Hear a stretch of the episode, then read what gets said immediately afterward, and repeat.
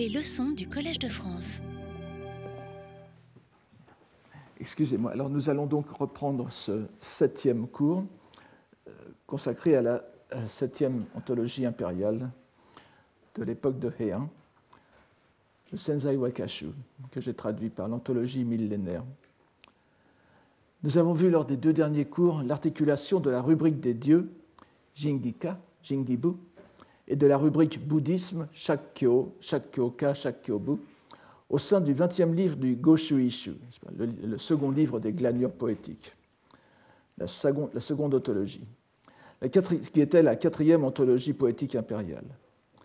Bien que ce ne fussent pas encore deux livres indépendants dans le recueil, le, le Jingi et le Shakkyo, il était pourtant clair que c'était la première fois que s'élaborait ainsi une claire distinction entre les deux religions, si l'on peut dire, les deux, doctrines, les deux obédiences, les deux voies, le shinto et le bouddhisme.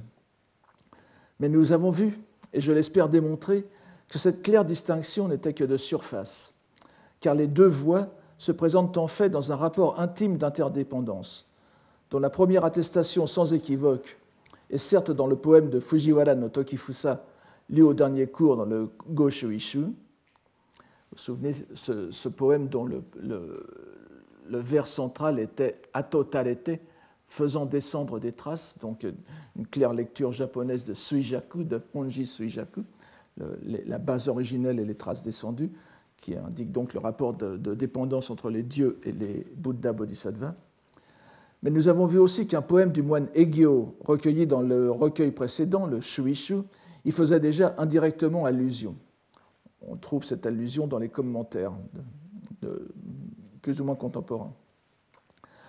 L'ordre chronologique aurait voulu que j'aborde dans ce cours les deux recueils officiels suivants, qui sont, vous le rappelez, le Kinyoshu, l'anthologie des feuilles d'or de 1127, et le Shikashu, l'anthologie des fleurs rhétoriques de 1151. Euh, Les deux ne comportent que dix livres.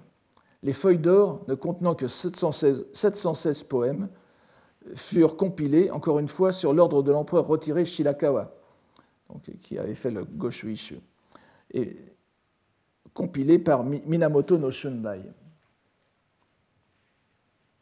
Je, n'ai pas mis les, les, noms ici. Donc Minamoto no Shundai ou Toshiyori, 1055-1129 dont nous avions vu qu'il n'avait guère apprécié les choix de Fujiwara no Michitoshi pour la seconde anthologie des glanures poétiques. Nous en avions parlé la dernière fois, Minamoto no Shundai ayant écrit un, un, une critique de ce, recueil à, la, à laquelle euh, Michitoshi avait, répondu dans un, dans, un autre, dans un autre ouvrage. On sait que l'entreprise fut mouvementée pour le Kinyoshu. L'empereur n'appréciant pas les goûts peu conservateurs du poète, et l'obligeant à refaire sa compilation, ce qui explique sans doute l'état euh, semi-achevé seulement du recueil. Il en va de même pour les fleurs poétiques, le plus court des recueils impériaux, qui n'a que 411 poèmes. Vous savez que la moyenne, je vous le rappelle, c'est entre 1100 et 1400 poèmes à peu près. Compilé sous la direction de Fujiwara no Akisuke, mort en 1155, à la demande de l'empereur retiré Sutoku, il est aussi divisé en dix livres. Les deux recueils se ressemblent beaucoup, à la fois par leur structure et le petit nombre de poèmes qu'ils comportent. Du point de vue qui nous intéresse, ils ont aussi en commun un point négatif, ou deux si l'on veut. Ils ne comportent ni rubrique des dieux, ni rubrique de la doctrine bouddhique. Ce ne sont cependant pas les poèmes à tonalité religieuse qui manquent, en particulier les poèmes bouddhiques. On ne sait pourquoi ces rubriques religieuses ont été retirées de même que les rubriques sur les voyages et les lamentations, par exemple. Peut-être ne faut-il pas y voir une réaction consciente contre ces thèmes, mais simplement le reflet d'une certaine hâte dans la compilation. Il est en tout cas évident que les deux recueils n'apportent que peu à notre propos. C'est pourquoi je vais passer directement au septième recueil, qui est beaucoup plus important et qui mérite que l'on s'y attarde plus longuement.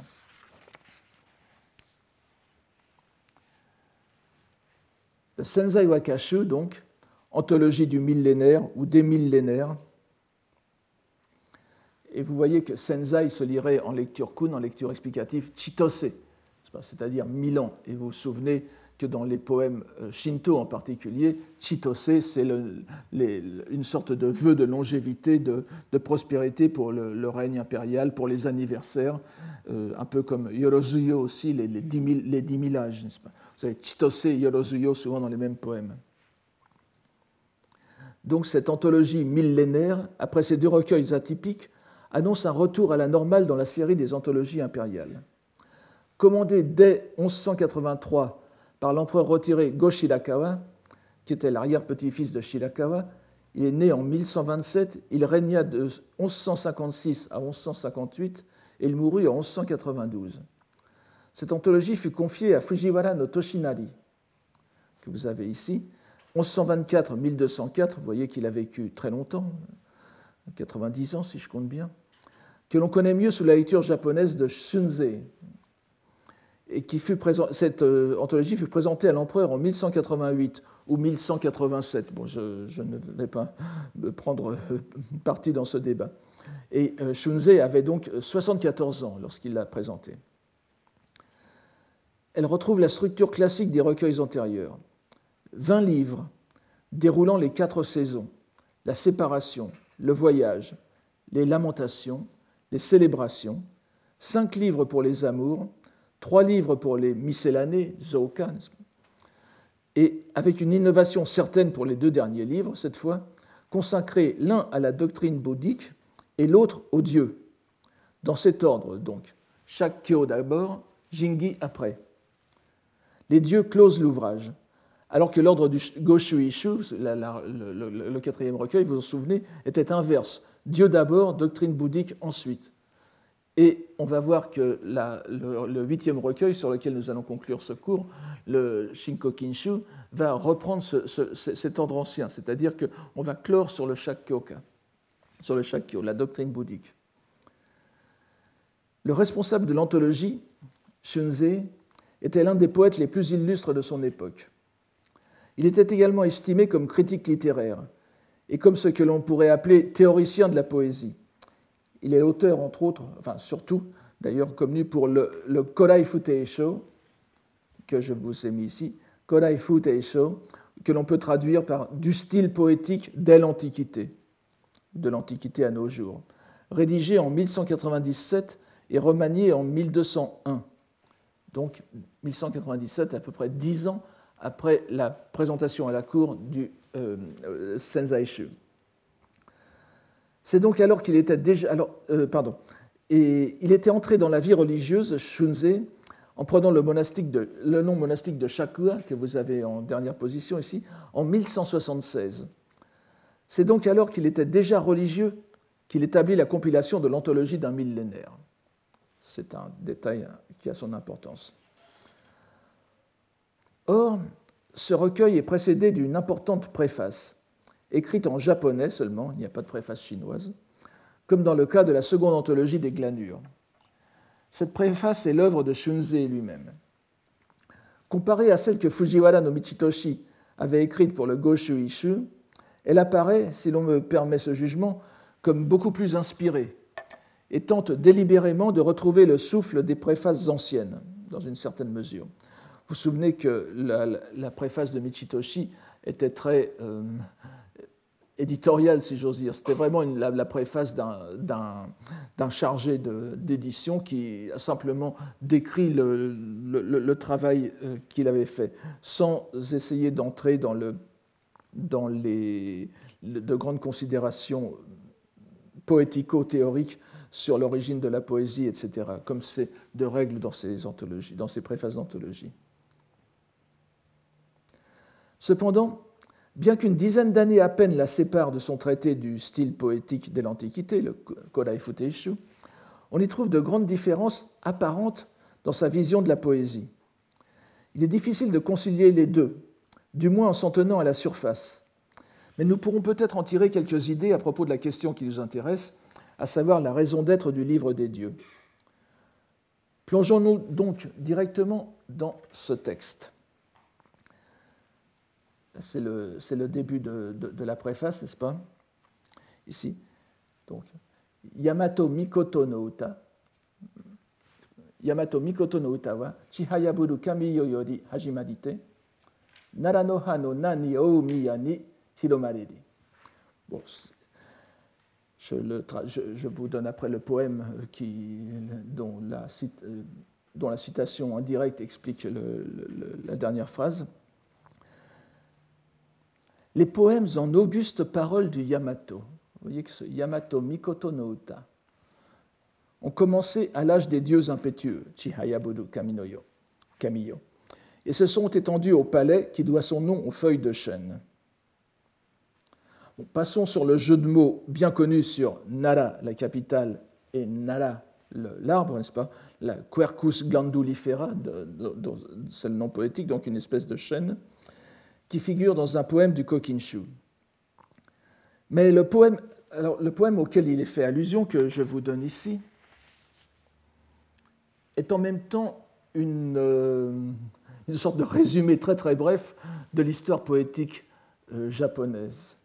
Puisque c'est un poème qui figure dans le Kokinshu, numéro 997, et il se présente comme la réponse de Funya Arisue, que vous avez ici, à la question de l'empereur Jokan, donc qui régna de 858 à 876. Vous, savez, vous voyez qu'on est assez loin, assez tôt dans l'histoire littéraire du Japon, puisque c'est euh, un bon demi-siècle avant la compilation, enfin un demi-siècle avant la compilation du Kokinshu. La question étant de savoir à quand remonte le Manyoshu. L'empereur le, demande au poète à quand euh, remonte le Manyoshu, et voici la réponse du poète Kamunazuki. Shigure furi okeru nara no hano nani o umiya no furugotozo. Furugotozo ou furukotozo, on peut prononcer. Euh, à l'époque ancienne, on, estime que la prononciation la plus ancienne était sans la sonorisation, donc toujours furukoto, etc., pour euh, les, les, les, prononciations anciennes. Et la réponse est donc ce sont anciennes paroles du palais qui doit son nom aux rouges feuilles de chêne. J'ajoute rouge pour vous expliquer. Après que sont tombés les froids de pluie du mois sans Dieu. Le mois sans Dieu, Kamunazuki, Kaminazuki, Kannazuki, c'est-à-dire le, dixième mois, le, dixième mois de, l'ancien calendrier, où les dieux sont réputés euh, partis pour le sanctuaire de Izumo.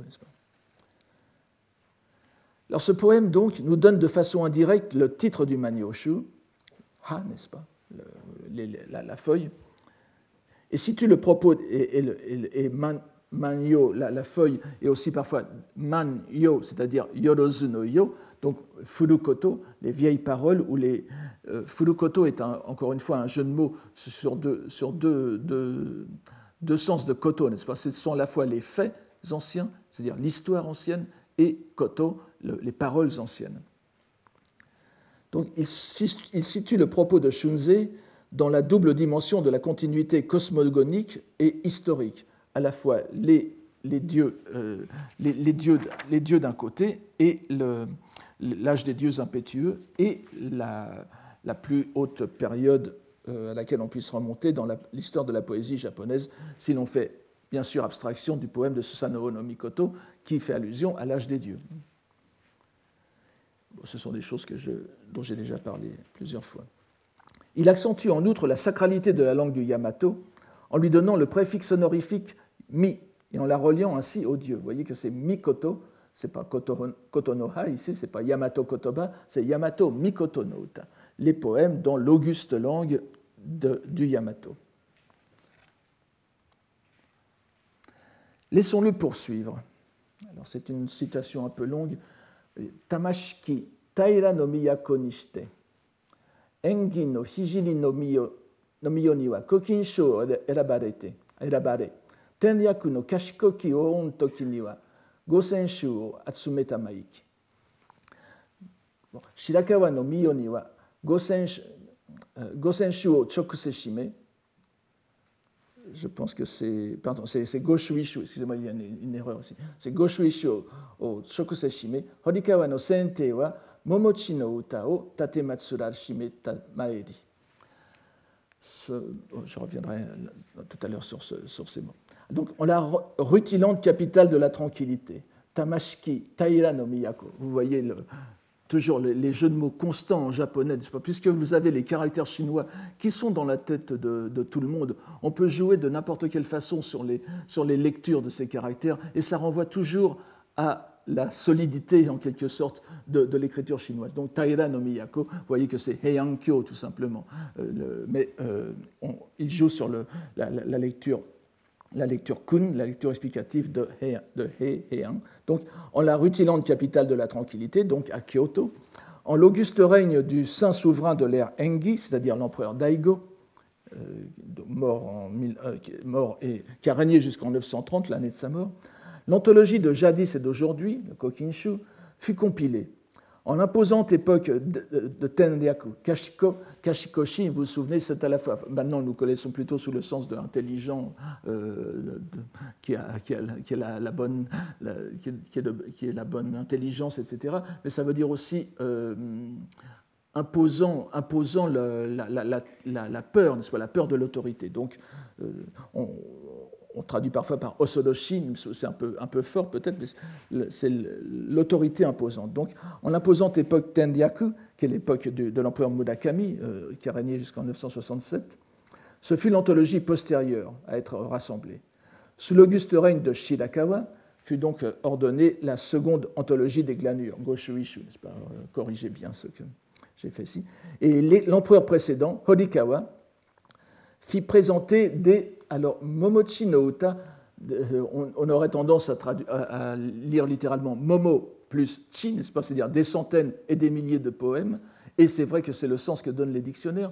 Mais si vous, nous, verrons tout à l'heure que Momochi est aussi une lecture courante de Momo. Là, je pense qu'on peut donc traduire simplement euh, euh, des centaines de, poèmes.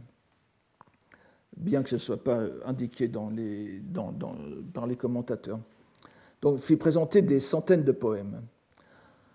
On s'étonne de ne pas voir mentionné ici l'empereur Kazan et l'anthologie des glanures, le Shuishu. La première explication serait que Shunzei a une prévention contre les poèmes qui y sont recueillis. Mais si l'on se reporte au Korai Futeisho, où il parle de l'anthologie, il semble que ce soit l'époque et non lui-même qui a entravé sans raison la vogue de cet ouvrage. Il dit en effet dans ce, dans ce Korai Futeisho Ainaku skoshi osare nikeru narubeshi. Ainaku Skoshi Osare Nikeru Narubeshi. Ce, recueil, sans raison apparente, Ainaku, a été n'est-ce pas, a été euh, réprimé, mis sous le boisseau. Donc c'est une allusion intéressante à la, la certaine mauvaise notoriété du Shuishu. Nous n'entrerons pas ici dans les détails. Curieusement aussi, il met auprès des anthologies impériales et après en citant l'empereur Horikawa, le Horikawa-in Hyakushu, pardon, je ne l'ai pas mis, le Horikawa-in Hyakushu, centurie poétique faite dans l'entourage de l'empereur Horikawa, qui est mort très tôt, à 29 ans, en 1089. Considérant, ou faisant mine de considérer qu'elle est comparable à un Chokusenshu, à une anthologie impériale, en raison du rôle essentiel de l'empereur, mais aussi d'un poète pour qui Shunzei avait la plus haute considération, Minamoto no Shundai, que nous avons déjà vu, Minamoto no Shundai ou Toshiyori, 1055-1129. Le fils d'un autre poète, Tsunenobu, Minamoto no Tsunenobu, que nous avons déjà vu comme critique et rival de Fujiwara no Michitoshi. Shundai fut à l'origine du complexe processus de compilation du Horikawa-in Hyakushu et assura ensuite la rédaction du Kinyoshu. La phrase suivante apporte une autre justification de la poésie. およそこのことわざ我が世の付属としてこれを好みてもてあそべばなお世々に残しこれを学びた学び携わざるは表を書きにして立てらんがごとし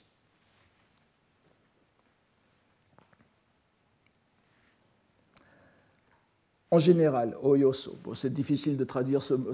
C'est une sorte de formule qui euh, résume ce que l'écrivain, l'auteur, tire de sa réflexion à chaque fois. Donc, ce que je pense, ce que je peux tirer de tout ça. Cette activité langagière, kotowaza, fait partie des mœurs de notre pays, fuzoku. Si l'on s'y adonne avec délectation, konomite, mote asobu, on laissera son nom d'âge en âge. Si, sans l'étudier, manabizu, n'est-ce pas? Si sans l'étudier, on en reste à l'écart, c'est comme si l'on se tenait face à un mur. Oui, pour, euh, euh, euh, vous voyez que vous avez en dernière, phrase une allusion, une allusion à, une, je vais l'expliquer tout de suite, à une sentence de Confucius. Apparaît ici une autre motivation que l'espèce d'élan cosmique qui emportait Dieu, animaux et hommes vers le poème et le chant dans la préface de Tsurayuki. C'est un idéal qui nous est plus familier, celui de la recherche du renom, de la gloire perdurable. Le mur auquel Shunzei fait allusion, Kaki, c'est la haie, mais ça veut dire aussi le, mur, vient d'une citation de Confucius, où il est dit que celui qui n'étudie pas le livre des Odes, et en particulier les deux premiers livres du livre des, Odes, c'est une injonction que Confucius fait à son fils, n'est-ce pas est aussi condamné à l'immobilité que quelqu'un qu'un mur empêcherait d'avancer. Donc celui qui n'étudie pas les odes se trouve face à un mur. Celui qui n'étudie pas les, euh, poèmes japonais euh, se trouve dans la même situation. Mais chacun peut voir que le terme important de cette phrase est un mot sur lequel j'ai déjà plusieurs fois attiré l'attention, kotowaza, que l'on voit ici évoluer un peu plus dans, la palette de sens qu'il a. Il apparaît, on peut le remarquer régulièrement au début des trois préfaces que nous avons vues jusqu'à présent. Non seulement là d'ailleurs, on le voit pratiquement dans toutes les préfaces de poèmes. On pouvait lui donner le sens de faits et gestes dans la préface du Kokinshu, vous vous en souvenez, d'obligations politiques dans celle de Goshuishu. Or, il semble évident qu'on le voit ici s'approcher du sens d'activité langagière que lui donnera Jien et qui sera repris ensuite par les commentateurs qui traiteront des poèmes bouddhiques. D'ailleurs, un grand savant comme Kamijo Akiji, je me fonde sur son édition du, Senzai Wakashu, n'hésite pas à l'expliquer comme équivalent de waka dans une note concernant ce passage. Il n'en donne pas davantage de justification, mais pour lui, tout naturellement, ce kotawaza signifie ici waka. Euh, je, vous ai, déjà suggéré que c'est au terme d'un processus assez long que l'on voit se confluer les, deux, sens. Nous pouvons donc considérer que la préface de Shunzei est le premier exemple clair de cette réorientation de Kotowaza dans le sens, dans le sens d'acte de langage spécifique au Japon. Nous le reverrons tout à l'heure. On peut voir immédiatement après que si le waka est un acte de langage propre au Japon, il ne l'est pas comme une sorte de privilège génétique des Japonais, ce qui a parfois été la tendance dans les exacerbations euh, nationalistes à partir du XVIIIe siècle. kakari kereba, mumare to mumare, ni kitari to kitaru wa, kudareru mo kono uta o yomazaru wa sukunashi. Ainsi se fait-il que tous ceux qui sont nés, en cet âge, de tous ceux qui sont venus dans notre pays, qu'ils soient de haut lignage ou de basse extraction, il en est peu qui n'aient composé ces poèmes. C'est en quelque sorte le climat du Japon qui mène à la poésie, en tout cas le climat culturel, c'est ce que semble dire euh, Shunzei ici. Cette précision est très intéressante, puisqu'il semble estimer que l'acte de langage japonais, kotowaza, n'est pas l'apanage d'une ethnie, mais plutôt d'une langue. Il dissocie clairement langue et appartenance ethnique et semble plutôt faire de la langue une nécessité géographique. On peut considérer que Shunzei mène à sa conséquence logique le fait que les Japonais eux-mêmes, écrivant des poèmes en chinois classique, Rien n'empêche que l'inverse se fasse aussi. Il a certainement en tête, non pas des cas individuels précis de son époque, c'est-à-dire des étrangers venant au Japon qui auraient écrit en japonais, euh, mais les nombreux exemples de grands noms issus de familles qui faisaient remonter leur généalogie, leur généalogie à la Corée ou à la Chine. Nous envoyons l'illustration dès la phrase suivante. Shotoku Taishi wa Kataokayama no Mikoto Onobe, Dengyo Daishi wa Wagatatsu Soma no Kotoba o Nokoseri, Yorite Yoyo no Mikado, Yoyo no Mikado mo Konomichi o Konomichi o ba Sutetamawasa de Oya. Vous voyez qu'il y a très peu de caractères dans cette phrase et c'est toujours difficile de, lire euh, lorsqu'il n'y a pas les caractères chinois pour, euh, comme relais de lecture. Je vous traduis euh, ce, passage. Le prince impérial Shotoku a relaté l'histoire de Kata Okayama. Le grand maître de la transmission de la loi a laissé les paroles sur le bois que j'ai dressé. Pour cette raison, comment les souverains de tous les âges renonceraient-ils à cette voie? Après les dieux évoqués au début de la préface, Shunzei donne donc deux, exemples que l'on pourrait qualifier de fondateurs. Le premier est le célèbre prince Shotoku, euh, mort en 622, et le non, moins, célèbre épisode de la rencontre narrée dans le Nihon Shoki, les, chroniques du, du, Japon, qui eut lieu à Kataoka, non loin de Nara. Comme vous le savez, le prince trouva un gueux dans un état lamentable, mourant de faim. Il lui fit donner des soins et poursuivit son chemin pour apprendre le lendemain qu'il avait fini par mourir. La suite nous fait entrer dans le monde de la légende, avec de forts éléments taoïstes auxquels va s'ajouter au fil du temps une réinterprétation, bouddhique. Oui, vous savez que lorsque, c'est une histoire bien connue, mais lorsque le, prince euh, vient, en aide aux, misérables, mourant de faim et de froid, et le lendemain il s'enquiert de son état, on, lui dit qu'il était mort. et c'est à ce moment-là que le, prince, euh, enfin, le, prince s'en désole. Et puis, quelques temps plus tard, sur, une, euh, sur un, augure, on va vérifier, euh, on va voir la tombe de ce, de ce, de ce, pauvre R. Et c'est là qu'est l'élément taoïste, n'est-ce pas? On, creuse la tombe et on s'aperçoit que dans le cercueil, il ne reste plus rien que ses vêtements soigneusement pliés. Et vous savez que c'est un thème taoïste très, courant du sennin, n'est-ce pas, de l'immortel, qui, fait semblant en quelque sorte de mourir et qui ne laisse dans son cercueil, lorsqu'on a la curiosité d'aller le voir, euh, son sceptre ou ses vêtements ou un, un témoignage quelconque de lui-même. Le corps n'est plus là parce qu'en réalité, il n'est pas mort. Et puis, donc ça, c'est l'élément taoïste dont on voit la, présence dans le Japon ancien. Vous savez que c'est une vieille histoire. On a, beaucoup étudié sur les, rapports entre taoïsme et shinto ancien. Et, vous avez vraiment maintenant des, études qui montrent que le, le, taoïsme a une sorte de diffusion parallèle, cryptée euh, à l'intérieur des courants shinto qui apparaissent comme les plus euh, euh, profondément japonais, donc vous voyez ce, qu'il en est en réalité. Mais c'est une autre histoire. Alors ce qui est très amusant aussi, c'est que après ces éléments taoïstes anciens, on a fait une, autre interprétation du vieillard de Kataoka Yama. C'était en réalité Bodhidharma, n'est-ce pas, le, fondateur de l'école zen, de Bodai Daruma qui, serait venu en Chine au début du VIe siècle, qui était apparu à Shotoku Taishi. Et euh, ensuite, on a fondé un temple, un temple bouddhiste, cette fois un temple bouddhique, du nom de, Bodhidharma, à, l'endroit de, la rencontre.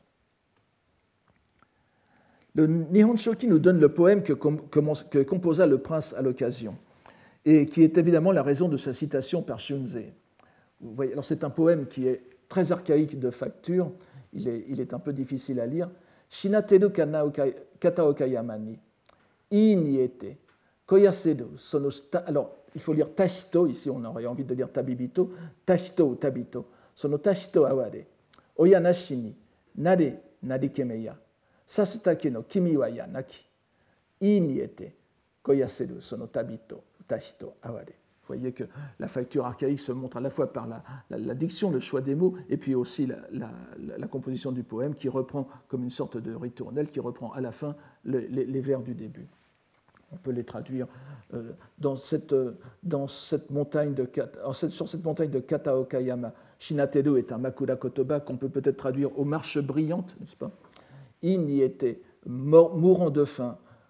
Koyasedo gisant, épuisé, ce voyageur, Aware, quelle pitié. Oyanashini nade, nadikemeya, es-tu né, es-tu né sans parents Sasutake no kimi wayanaki, n'as-tu nul souverain qui, qui te serve d'appui? Quel malheur, ce, ce, voyageur gisant ainsi mourant de faim. Vous voyez que c'est un poème de facture euh, très archaïque et naïve. Vient ensuite le poème de Saicho, donc Saicho, le fondateur du Tendai, je ne reviens pas sur lui, n'est pas aussi célèbre que Kukai, euh, qui est euh, mort en 822, 823, 767-822, d'une facture quelque peu surprenante pour un waka, je vous l'ai déjà cité, mais qui est tout aussi célèbre et souvent cité dans les textes sur l'histoire du waka. Euh, il est cité comme contre-exemple, parce que vous voyez qu'il n'a absolument rien d'un waka, il commence par un terme sanskrit extraordinairement long, Anokutara Samyaku Sambodai no Hotoketachi, Wangatatsu Soma ni Myoga Arasetamae. Donc, vous, Bouddha, Anokutara Samyak Sambodai, n'est-ce pas? Anuttara Samyak Sambodhi en sanskrit. Donc, vous, Bouddha, vous, Bouddha parfaitement, parfaitement éveillé, Myoga Arasetamae, et accordez, accordez votre bénédiction, Wangatatsu Soma, à l'arbre que je plante, c'est-à-dire euh, il, est en train de parler du, monastère qu'il est en train de fonder sur le Hiezan. Or, on sait que les biographies anciennes de Saicho faisaient allusion à l'origine chinoise de sa famille. Saicho était réputé comme la famille de Saicho, pas lui-même bien sûr, euh, venant de, de, Chine, comme venant de Chine, et issu d'une dynastie continentale déchue. Cela explique sans doute pourquoi Shunzei le mentionne ici, comme exemple de ceux qui sont venus dans notre pays. Pour Shotoku Taishi aussi d'ailleurs, nous avons à partir du milieu du 8e siècle, après la, venue de Ganjin au Japon vers, vers 750, n'est-ce pas, l'apparition de l'idée selon laquelle le prince Shotoku serait la réincarnation du grand maître du, Tiantai, du, grand maître du Tiantai chinois, du Tendai chinois, Huise Eshi. C'est une conception un peu particulière de l'origine étrangère, mais cette légende était connue et souvent répétée. En tout cas, le fait que Shunzei conclue avec la mention des souverains de tous les âges semble bien renvoyer aux origines royales de Saicho. Shunzei poursuit en disant que les... Alors je ne vais pas vous donner la citation ici parce que c'est le, texte est un peu compliqué, je, résume, n'est-ce pas? Shunzei poursuit en disant que malgré cela, rares sont encore les traces, ato, laissées par la constitution des recueils poétiques. Mais depuis le début du règne de l'empereur Go-Shirakawa, la capitale, donc l'empereur qui a commandité cette dernière anthologie, la capitale a retrouvé sa splendeur et s'apprête à prospérer pour mille années. Chitose Sashikaru-beki Migiri to Migaki Okitamai. Vous voyez, Chitose, donc Senzai, l'allusion directe au titre de l'anthologie, qui nous informe que le millénaire est à envisager vers l'avenir et non vers le passé. Les 33 ans du règne de l'empereur ont mené à une prospérité dont le renom s'est répandu jusqu'à l'étranger. Vivant une telle période de paix, les nombreux fonctionnaires et courtisans, et là on retrouve un peu le, discours de Michitoshi, ont pu se laisser aller à leurs émotions.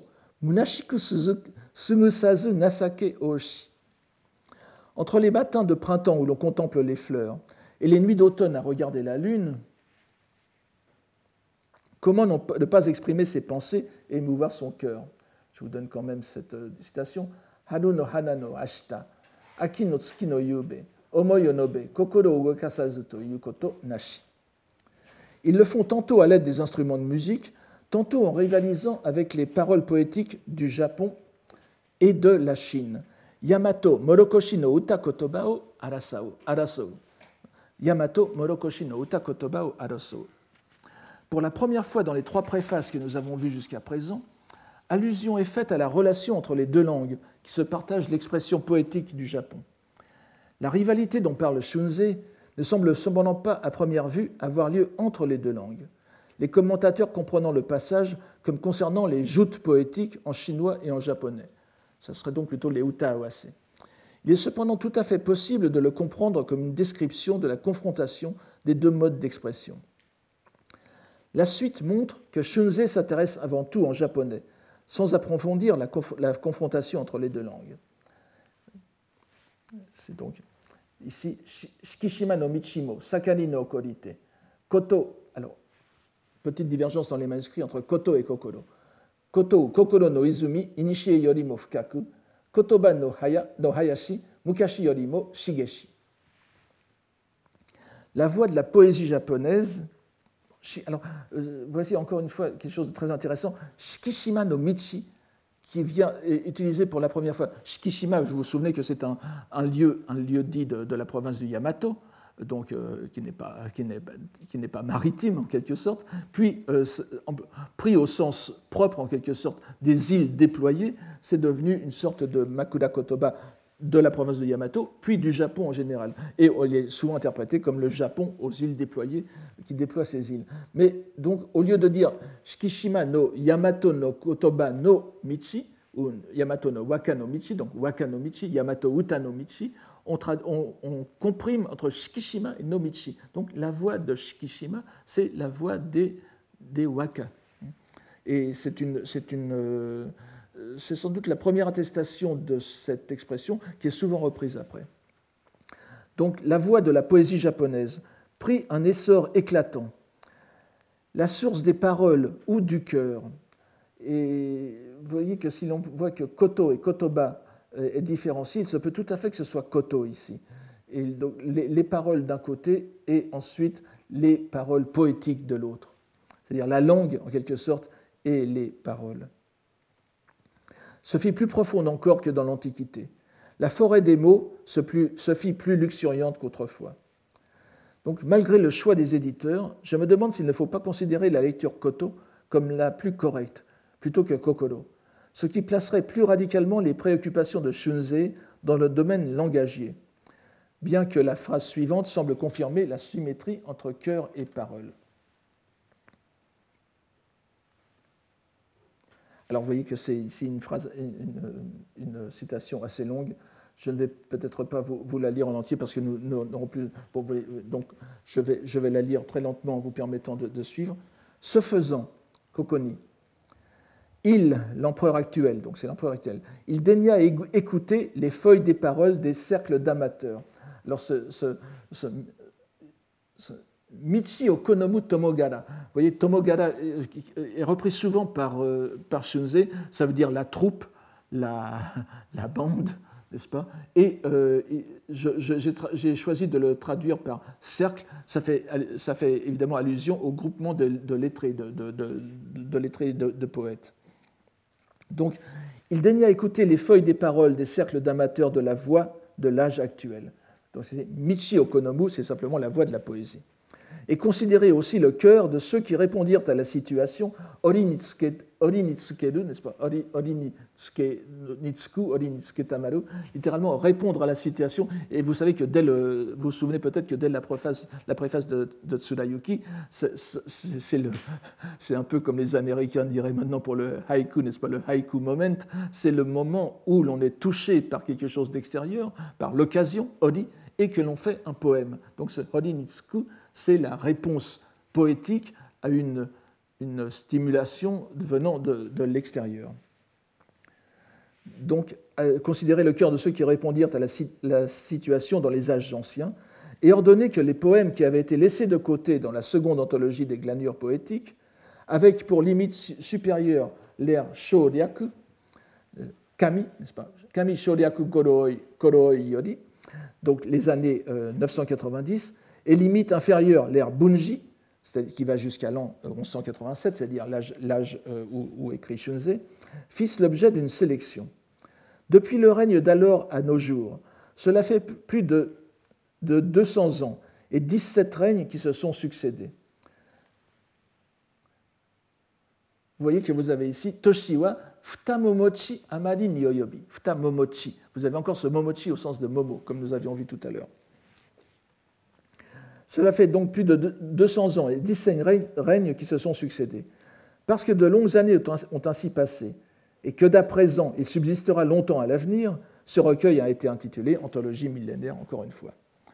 Remarquons en passant, vous le voyez, n'est-ce pas, que vous avez Suginikeru, Ima, Yukusaki, que les trois temps du bouddhisme servent de cadre à la pensée du préfacier, comme nous l'avions vu dans le texte de Michitoshi, dont c'était sans doute la seule allusion bouddhique. Ayant très brièvement expliqué que les deux précédentes anthologies des feuilles d'or et des fleurs rhétoriques ne comportaient que peu de rubriques et avaient donc laissé nombre de poèmes de côté, Shunzei dit qu'il avait puisé parmi ces pièces. Et il poursuit. Je suis désolé encore, comme le temps presse, je ne peux pas vous lire, je ne peux pas vous lire euh, en, japonais. Je vais lisez donc en traduction, euh, lisez donc le texte pendant que je vous le traduis. Or donc, pour ce qui est d'étudier cette voie de la poésie, on n'étudie pas la vaste, voie des textes, Hiroki Fuminomichi, de la Chine et du Japon, Karakuni Hinomoto. On n'a pas non plus l'intelligence, Satorazu, de la profonde loi du parc aux cerfs, euh, Shikanosono Rokuon, c'est-à-dire le, parc de Benares où Shakyamuni commença à prêcher la loi en public, et du pic des aigles, Washinomine, c'est le Ryojusen, n'est-ce pas, le Gritakuta Parvata, l'endroit où euh, Shakyamuni prêcha le Sutra du Lotus. Vous avez les deux, les deux termes de la prédication du Bouddha de Shakyamuni pendant sa vie. Sans même sortir des seules 47 lettres du syllabaire, donc des katakana, des hiragana, et kana en général, la coutume s'est instaurée d'exprimer ce que l'on pense en son cœur, en s'en remettant aux paroles, sous-entendu japonaises. Pour cette raison, ceux qui ont pu aligner 31 lettres en leur poème, les waka donc, ont dépassé, se figure-t-il, le tréfonds de l'octuple nuée d'Izumo et ont pénétré au-delà des augustes paroles du Yamato aux îles déployées l'octuple nuée d'Izumo, Izumo Yakumo no Soko. Euh, c'est une allusion directe, évidemment, au premier poème de Susanoo no Mikoto, n'est-ce pas, sur le, Yaegaki, l'octuple l'octuple nuée qui se lève sur l'octuple haie de, pour y mettre sa parèdre. La simplicité de l'écriture syllabique japonaise, donc, est trompeuse euh, vous voyez que Sunzai dit que pour beaucoup, il suffit de cette espèce de, facilité de l'écriture japonaise, des kanas, permet de court-circuiter les longues années d'études du bouddhisme et des classiques chinois et de s'exprimer tout de suite en 31 syllabes et 47, euh, euh, et 47 signes syllabiques pour dire ce que l'on veut. Mais ce n'est bien sûr qu'une impression que Shunzei va dissiper. Alors ce, passage maintenant est très complexe. Je voulais, je donc découper en, voyez, en, en, sentences, en propositions. Je vais euh, vous les lire très lentement aussi parce que nous n'avons plus le, temps non plus de le lire. Mais euh, vous allez voir euh, que ce, il se pose en réalité la question de la, du jugement sur les poèmes. Quels sont les bons poèmes? Quels sont les moins bons poèmes? Et pourtant, en réalité, s'il est quelque chose dont on peut dire plus je l'entaille, plus elle est dure, plus je la contemple, plus elle est haute, c'est une citation encore une fois de Confucius, du Longo de Confucius. Et là, c'était euh, un disciple de Confucius, euh, Gan pas le fameux disciple Yan Yuan, qui parlait de la doctrine de Confucius lui-même. Il est ironique de voir ce, euh, Shunzei reprendre quelque chose qui est l'apex de la, culture euh, internationale de l'époque, le confucianisme, pour l'attribuer à la voie bouddhique. Mais donc, si une chose dont on peut dire plus je la contemple, plus elle est haute, c'est bien cette voie de la poésie japonaise, Yamato Uta no Michi. Bien que les fleurs dans les forêts du printemps, les feuilles dans les montagnes d'automne peuvent sembler variées comme les brocards et sonores comme le jade, il arrive bien souvent que les vieux arbres ne se redressent plus, et que, les roseaux aux formes étranges de la baie de Naniwa soient fort laids en leur contorsion. Donc ça veut dire que s'il y a de bons poèmes, il y en a aussi de, tordus, pas? Euh, donc de, mauvais. Malgré cela, que ce soit par égard pour les amateurs, encore une fois, euh, Konomu n'est-ce pas? Que ce soit par égard pour les, amateurs ou pour ne pas laisser s'interrompre cette voix, des paroles venant de modestes fenêtres tuilées ou de cabanes de branchage, tant qu'elles sont dignes d'être vues, c'est-à-dire lues, et ne répugnent pas à l'oreille, on n'en a laissé échapper aucune. On a consigné plus de 1200 pièces en 20 livres. Ce passage est rédigé dans un style remarquablement macaronique. Son intelligence n'est pas facilitée par les variantes textuelles, et j'en ai donné ici une traduction qui tient compte du plus vraisemblable, et aussi en m'aidant du texte dont je vais vous parler tout à l'heure, qui reprend sous une forme beaucoup plus simple l'essentiel de, ce qu'il dit ici. Shunzei n'hésite pas à appliquer à la voix de la poésie japonaise ce que l'un de ses grands disciples disait de l'enseignement de Confucius. Plus on la scrute, plus grande et difficile à saisir elle s'avère. La longue période qui commence avec Bien que les fleurs dans les forêts du printemps signifie tout simplement que malgré le plaisir que l'on peut trouver à la lecture de certains poèmes, beaucoup d'autres sont mal formés, et que pour en trouver de beaux, afin de faire les délices des amateurs et assurer ainsi la pérennité de la tradition poétique, le compilateur n'a pas hésité à aller chercher les œuvres de bons poètes, aussi humbles, qu'ils puissent être. C'est donc l'intention générale de son entreprise que Shunzei exprime dans ses phrases au style contourné. La suite aborde la question du statut des rédacteurs ou compilateurs des anthologies. Et là, c'est un passage très intéressant. Depuis, encore une fois, je, vous lis la traduction. Depuis l'Antiquité, dans le cercle Choku Oketamawarite, etc. Dans le cercle de ceux qui ont reçu l'ordre impérial de compiler les anthologies, certains étaient de noble naissance, d'autres étaient de rang inférieur, mais tous avaient longuement étudié cette voie et avaient une profonde intelligence de son sens, kokoro, et ils s'acquittaient avec diligence de leur mission. Or, parmi eux, parmi eux il ne se trouve rien qui ait été compilé par des gens qui auraient fui derrière les portes de pain d'un ermitage. Matsuno Toboso ni Nogare. Ou dont les manches sont salies de mousse fanée. Koke no Tamoto ni Shioreta no Mono. Cependant, il y eut un moine d'Ujiyama, du nom de Senki, qui, ayant reçu l'auguste ordre du souverain, rédigea un art, shiki, de la poésie japonaise. Pour ce qui est d'écrire un art poétique et de compiler une anthologie, il y a de nos jours, Ima, une ressemblance, Nazurae, avec ces traces laissées dans le passé, Kanomukashi no Ato. De plus, cela fait plus de 70 ans que je m'occupe de la voix de la poésie. Waka no Uda, n'est-ce pas? Euh, Vous avez.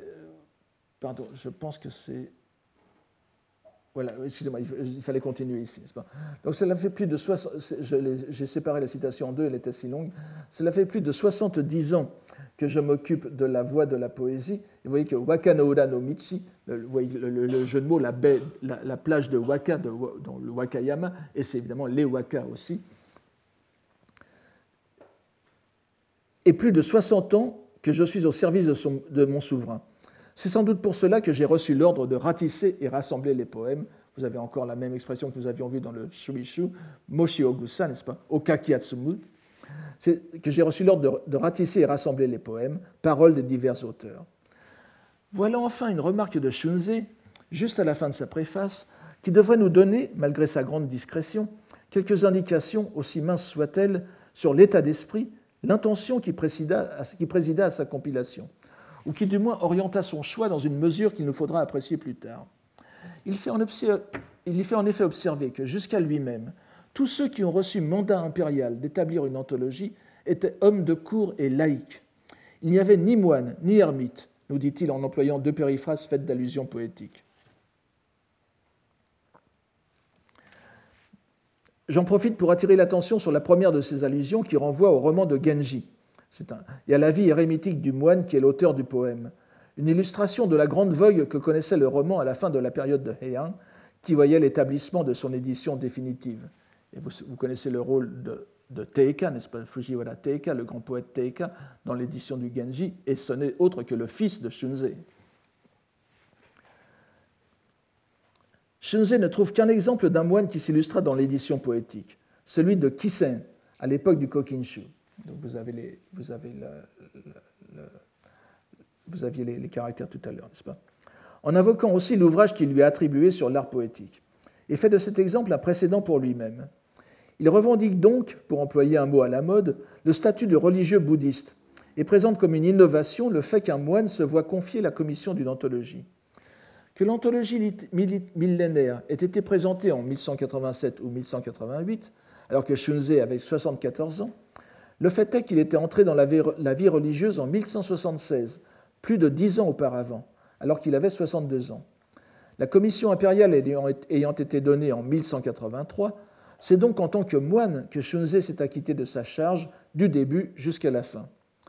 Je ne sais ce qui est le plus remarquable dans ce passage, de l'explicitation de son statut monastique dans une préface impériale, ou de l'absence de conséquences évidentes qu'il tire de ses remarques dans le corps même de sa préface. On ne peut en revanche qu'observer la grande insistance que marque Shunze tout au long de ce texte sur la notion de langue ou parole, inlassablement répétée sous plusieurs formes, que ce soit kotonoha, mikoto, kotoba, koto, etc., qui semble parfaitement indissociable de la notion de poésie japonaise. Il est vrai que les deux termes sont rapprochés dès l'époque du Kokinshu, mais l'insistance de Shunze mérite d'être relevée. Cependant, il me semble que les commentateurs n'aient pas prêté attention à la formulation utilisée par Shunze dans le rapprochement qu'il propose entre Kisen, comme illustre, précédent, et lui-même. Il écrit en effet pour ce qui est d'écrire un art poétique et de compiler une anthologie. Shiki otsukuri, shu. Ce sont les premiers mots ici. Utilisant deux termes distincts, shiki et shu, pour résumer l'activité littéraire de Kisen et donc la sienne. On n'attribue qu'un seul ouvrage à Kisen, le Wakasakushiki, qui se présente tant comme un art poétique que comme une anthologie. Mais en quoi pourrait-on considérer que Shunzei se soit illustré dans les deux catégories au moment où il écrit cette préface? Tout le monde comprend bien que son travail de compilateur de l'anthologie millénaire le situe de plein droit dans la catégorie des auteurs de Shu, pas ici? Mais qu'en est-il des Shiki Comme cette question n'est pas abordée par les commentateurs, je dois me risquer à y répondre par moi-même. Et la réponse que je proposerai est assez simple. Shunzei est certes connu pour avoir réalisé l'anthologie qui nous intéresse aujourd'hui, mais sa notoriété est bien plus grande comme auteur du Kodai Futei Show que nous avons mentionné plus haut. Sa première version est réputée avoir été réalisée en 1197 dix ans donc après la présentation de l'anthologie à, l'empereur. Si l'on estime que ce qu'écrit quelqu'un à propos de son œuvre mérite quelque attention, et qu'un auteur sait mieux que personne ce qu'il a écrit, on est bien obligé de comprendre que Shunzei s'attribue deux œuvres, un art poétique et une anthologie. Même si nous ne savions rien de ses autres travaux, la simple lecture de ce passage nous inviterait à penser que Shunzei a écrit quelque chose qui entrerait dans la catégorie des shiki, sans que nous puissions le vérifier. Or, nous savons qu'il a écrit un autre texte, et nous avons la chance de le posséder, sans qu'il y ait de doute sur son euh, authenticité, à différence de celui attribué à Kisen, le, le, le, Wakasakushiki, pardon, a été, euh, est, considéré comme un, apocryphe de, la fin de l'époque de Heian. La conséquence de cette constatation paraît assez sûre. Nous sommes conduits à penser que Shunzei, dix années avant la date de sa rédaction définitive, avait déjà commencé de travailler à un texte sur la théorie poétique. Qu'il fasse une allusion aussi explicite dans cette préface nous amène à penser que son texte circulait déjà sous une forme sans doute plus simple. Le texte du Korai Futeisho, tel que nous le connaissons à présent, a été écrit par Shunzei à la demande de la princesse impériale Shikishi Shokushi, 1149-1201, fille de l'empereur Goshirakawa et poétesse de renom, dont neuf poèmes sont insérés dans le Senzaishu et une cinquantaine dans le Shinkokinshu. Elle fut, comme Senshi avant elle, vous vous souvenez de Senshi Naishino, la princesse Vestale, Vestale du sanctuaire de Kamo, elle entretint aussi des rapports étroits avec le fils de Shunzei, l'illustre poète Teika, 1162-1241. Rien ne nous empêche de penser que Shunzei avait déjà commencé de rédiger des notes concernant ses idées sur la poésie, et le fait qu'il les mentionne dans la préface de sa grande anthologie officielle, celle qui devait lui assurer une gloire immortelle, comme il ne l'ignorait pas, indique qu'une telle mention ne devait pas étonner ses contemporains. Quoi qu'il puisse en être de cette question, il vaut à l'évidence la peine de voir ce que Shunzei écrivait sur le waka à peine dix ans après la publication de son anthologie, et ce dont on peut penser aussi que ça avait été fait avant. Ce texte est à présent bien connu hors du Japon, grâce au livre classique de William Lafleur, The Karma of Words, auquel je vous euh, renvoie, paru en 1983. Il, ne l'est peut-être pas suffisamment en français, mais je voudrais souligner son importance en ce qu'il constitue une tentative on ne peut plus explicite d'enchassement dans la doctrine bouddhique de l'activité poétique japonaise. En tant que religieux de l'école Tendai, Shunzei se réfère tout naturellement à la pensée ou plutôt au système doctrinal élaboré par le grand, patriarche de l'époque euh, de, l'école, le moine chinois Zhi Qigi en, japonais, du VIe siècle, et dont on a aussi la, première partie du, surnom, Tendai Daishi, n'est-ce pas, le grand maître du Tendai. Il reprend l'une des principales caractéristiques de la scolastique Tendai, connu sous le nom de Shikan, n'est-ce pas, que nous traduisons par quiétude et contemplation. Donc c'est une méthode de, méditation dont l'origine est très proche du zen. Je ne peux pas bien sûr euh, intervenir là-dessus ici, mais euh, zen et shikan, les deux termes sont pratiquement interchangeables chez Chingi au, début, donc au VIe siècle. Il faut bien euh, que nous ayons cela présent en tête. Donc, il en fait le principe directeur de la compréhension de la poésie Tendai. Je vous donne ici ce texte. Ainsi est-il écrit, est écrit, par le grand maître Zhang Han, Shouan, c'est-à-dire c'est le, disciple de, Tendai Dashi, qui a rédigé la préface du texte dont nous parlons euh, maintenant. Donc, Ainsi est-il, au début, est-il écrit dans la, dans la, au début de l'ouvrage appelé La somme de contemplation du Tendai, Tendai Shikan, c'est une autre, c'est une autre appellation de, du Makashikan, n'est-ce pas, que j'ai traduit par la somme de quiétude et de contemplation, ou la somme de contemplation. Donc le, début de cette, euh, très célèbre de cette préface est donc du, tenda, du Makashikan, Shikan no Myojo Narukoto, Zendaimo Imada calme, la calme clarté de la quiétude et de la contemplation fut inouïe dans les âges antérieurs.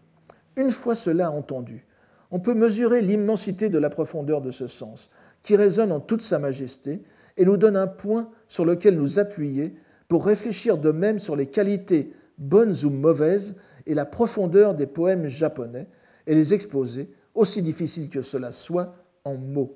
Vous voyez cette phrase très importante de, de, la fin, Kono uta no yoki ashiki fukaki kokoro shinan kotomo. Donc le makashikan va servir de critère de choix, de jugement de la poésie euh, japonaise. Son intention est donc de considérer la poésie japonaise à la lumière de la pratique de, méditation, shikan, de l'époque Tendai, qui est caractérisée dans la somme par les deux termes de clarté et de tranquillité, vous voyez bien que c'est la disposition du poète, la disposition d'esprit du poète en même temps. Shunzei fait ensuite un parallèle qui nous paraît audacieux entre la transmission de la loi bouddhique et la transmission de la voix de, poésie, de la poésie. Cette somme, le Makashikan, élucide aussi les degrés de transmission de la loi de Bouddha et apprend aux hommes la façon dont la voix de la loi fut transmise. Le grand éveillé, Daikaku, c'est-à-dire le Bouddha, l'annonça à Mahakashyapa. Kashyapa l'annonça à Ananda. Ainsi transmise par degrés jusqu'à Singha, euh, Singha, donc vous voyez que c'est Shishi, Shishi, euh, on a l'impression que c'est euh, à la cinquième ligne, n'est-ce pas? C'est maître et disciple, mais en réalité, il faut mettre la clé de l'animal devant Shi, c'est le Singha. Shishi, c'est le lion, et lion, c'est la traduction du sanskrit Singha. Donc le, dernier de la, liste de, donnée par Chingi dans sa, dans, sa, liste de la transmission. Donc jusqu'à Singha, il y eut 23 personnes, 23 générations. De la même façon que surgit un sentiment de respect à entendre les degrés de transmission de cette loi, on ne peut que remarquer la façon dont la poésie japonaise s'est transmise depuis le passé et que sont apparus les recueils et anthologies, commençant avec le Manyoshu, puis le Kokin, Gosen, Shui. Cependant, de la première sont les profonds dogmes des Écritures et de la bouche d'or du Bouddha alors que la seconde apparaît comme les distractions de, propos badins. Vous voyez ici Fugen Kigo, Fugen Kigo, c'est évidemment la même chose que Kyogen, euh, Kigo, dont je vais reparler à l'instant, n'est-ce pas? Et pourtant, que leur profonde teneur soit manifeste et qu'il soit un lien qui mette en communication avec la voix de Bouddha, en raison de l'identité des passions avec l'éveil, Bonno Sunawachi Bodai, nous le savons par ce que dit le Lotus, citation du Sutra du Lotus, s'il explique les livres profanes, les activités de subsistance. La, citation est tronquée, je vous la donne un peu plus complète. S'il explique les livres profanes, les maximes politiques et règles de vie, les activités de subsistance, ce sera toujours conformément à la loi correcte, Shobo. Et le sutra de sage universel, qu'est-ce alors que le péché? Qu'est-ce alors que le mérite? Péché et mérite n'ont pas de sujet, la pensée de moi étant en soi vide. En conséquence, je soutiens à présent que la profonde voix de la poésie japonaise, en ce qu'elle est analogue aux trois substances, Santai, vous voyez qu'il faut il a écrit Mitsuno Karada, mais il faut, écrire, il faut corriger par Mitsuno Akirame, Mitsuno Tai, ce sont les trois vérités donc, elle est analogue aux trois vérités de la vacuité, ku, de la conditionnalité, ke, et de la médianité, chu, et qu'elle permet de communiquer, kayowasu, avec la voix bouddhique. Ce passage est célèbre à juste titre, et le commenter en détail prendrait trop de temps. On remarque avant tout que Shunzei n'hésite pas à faire appel à l'un des textes les plus prestigieux de la pensée bouddhique, considéré même dans le Tendai comme l'ouvrage le plus ardu, figurant en place ultime dans le curriculum des études, pour justifier la profondeur de la voix de la poésie japonaise. Non seulement la justifier, mais la mettre en relation d'égalité, kayoasu, avec la voix bouddhique. Il esquisse tout d'abord une, analogie entre le mode de transmission des deux voix. Leur mise en parallèle revient à conférer une antiquité disproportionnée au Yamato Uta. C'est une propension générale que de vouloir donner la plus grande antiquité possible à un texte pour le rendre, rendre d'autant plus vénérable. Nous l'avons vu tout à l'heure lorsque Funya no Arisue répondait à l'empereur Jokan à propos de l'âge du Manyoshu, alors que le recueil datait d'à peine un siècle. Ici encore, c'est le même texte qui est mis en face de, qui est mis en face de Mahakashyapa comme point de départ de la tradition, c'est-à-dire le Manyoshu, alors qu'à l'époque Heian, on estimait que le Bouddha avait vécu quelques mille ans auparavant. Même si le Manyoshu pouvait se targuer d'une antiquité de quatre siècles, on était encore loin du compte.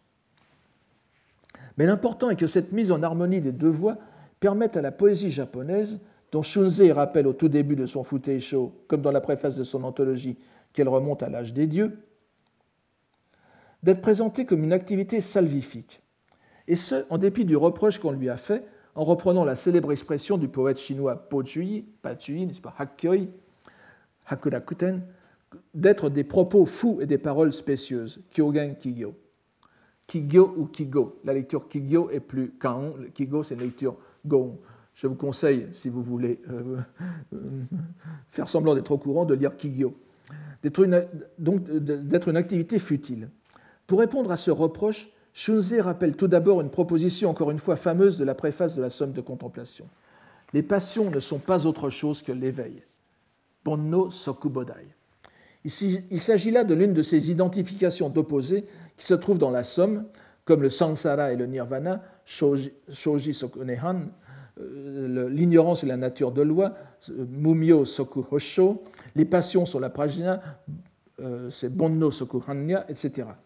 Destinés à démontrer l'inanité de toute position contradictoire et discriminante.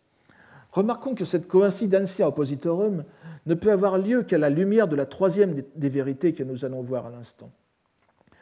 Shunzei fait ensuite appel à l'autorité du lotus pour affirmer que toute expression écrite, même profane, sera toujours conforme à la loi correcte.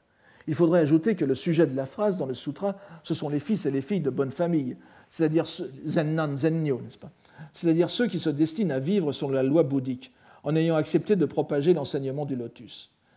L'argument est renforcé par une citation du sutra de Samantabhadra, le Fugengyo, qui défait la, distinction entre activité pécheresse, tsumi, et méritoire, fku, du point de vue de la vacuité de nature propre. Remarquons que la lecture explicative japonaise qui est donnée de cette proposition est un peu différente. Le, chinois dit gashin, gashin, jiku et on le fait lire wangagokoro onozukara munashi ou bien ku nari il, se comprend, il peut se comprendre alors, wanya kokoro munashi, n'est-ce pas? Mon, esprit, mon cœur est vide de pensée définie. C'est-à-dire, c'est encore une fois, c'est la disposition d'esprit du poète. Il, essaye, en contemplant la nature, de s'oublier lui-même et d'exprimer, de, faire en quelque sorte entrer la nature dans son kokoro. Cette dernière citation permet à Shunzei d'affirmer que les poèmes japonais doivent se lire selon les trois vérités du, Tendai. Inutile bien sûr d'entrer ici dans une explication détaillée de ce dogme important entre tous. Remarquons seulement qu'il apparaît comme un critère de jugement pour résoudre le dilemme qui semble tourmenter notre moine dans sa préface comme dans son traité poétique. Comment distinguer les bons poèmes, les mauvais poèmes et les poèmes profonds? Il apparaît alors que chacune des trois vérités peut se rapporter à, chacune des trois qualités. Les bons poèmes dépendent de la, vérité sur la vacuité, que, les mauvais de la vérité sur la conditionnalité ou la phénoménalité, que, et les profonds de la vérité sur la médianité, tu. Il est dommage que Shunzei n'aille pas plus loin dans sa démonstration, en nous laissant le soin de la mener à sa conclusion. Nous verrons la semaine prochaine, et au cours d'après, s'il est possible, d'accorder le choix des poèmes de la rubrique des dieux et de celle des bodhisattvas à ces propos fort élevés. On retrouve des préoccupations qui seront exprimées par d'autres auteurs de l'époque. Je voudrais simplement vous inviter à vous rappeler, pour conclure, que le terme de divertissement, tawabure, que nous trouvons ici à propos de l'activité frivole, c'est pas tawabure, que nous trouvons à propos de l'activité frivole qu'est la poésie se trouve aussi dans le poème de la courtisane Miyaki que nous avons vu au dernier cours. En mettant sur le même plan d'activité le Asobi Tawabure des courtisanes et des bodhisattvas, elle illustrait parfaitement la sentence de la somme de contemplation. Les passions ne sont autres que l'éveil. Je vous remercie. Je vous donne rendez-vous la semaine prochaine pour aborder cette fois la substance même de ces poèmes.